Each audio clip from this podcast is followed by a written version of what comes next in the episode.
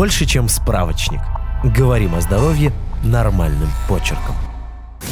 Алисе, дочери Михаила, не так давно исполнилось 7 лет. Алиса очень активная девочка. По вечерам она любит играть с папой в футбол, три раза в неделю ходит на танцы и опережает всех одноклассников по нормативам на физкультуре. Однако кое-что начало беспокоить Михаила. Примерно раз в две недели Алиса стала будить родителей ночью от того, что у нее сильно болят ноги. Настолько, что девочка не может уснуть или даже просыпается от боли посреди ночи. Родители сильно испугались. Вдруг это что-то серьезное. Но врач успокоил их, сказав, что у их дочери всего лишь боли роста. Ничего страшного в таком состоянии нет. О том, что такое боли роста, мы расскажем в сегодняшнем выпуске.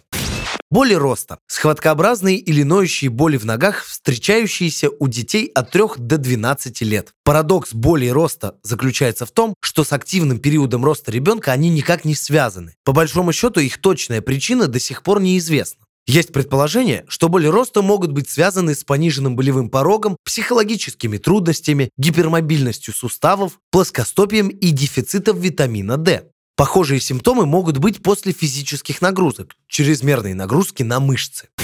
Симптомы. У болей роста выделяют несколько отличительных признаков. Возникают с обеих сторон. Болит и правая нога, и левая. Характеристика боли ноющая, пульсирующая. Чаще возникает в области передних поверхностей бедер, икрах, с внутренней стороны коленей. Появляются вечером или ночью. Наступают внезапно и проходят самостоятельно. Боли возникают не каждый день.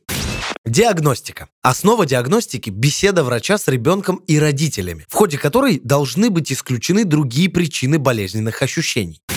Лечение. Специфического лечения в этом случае не существует. Есть лишь способы облегчить болевые ощущения. Аккуратный массаж болезненных участков, растяжка, прикладывание грелки, обезболивающие средства, разрешенные детям, например, ибупрофен, регулярная легкая физическая активность, лечение плоскостопия. Боли роста, как правило, проходят самостоятельно. Важно поговорить с ребенком и объяснить, что с ним происходит. Это поможет справиться с тревогой и беспокойством. Когда обратиться к врачу? Обязательно нужно обратиться к врачу при возникновении следующих симптомов. Боль продолжается утром и в течение дня. Выражена настолько, что мешает ребенку вести привычный образ жизни. Болит область сустава. Впервые возникла после падения или другого эпизода, который мог привести к травматизации. Болит только одна нога. Есть другие симптомы. Отек, покраснение, повышение температуры, сыпь, синяки, кровоподтеки, повышение утомляемости ребенка, сонливость, потеря аппетита и снижение веса.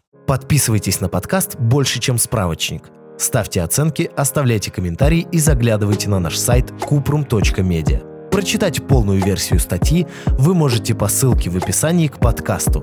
Еще больше проверенной медицины в нашем подкасте «Без шапки». Врачи и ученые, которым мы доверяем, отвечают на самые каверзные вопросы о здоровье.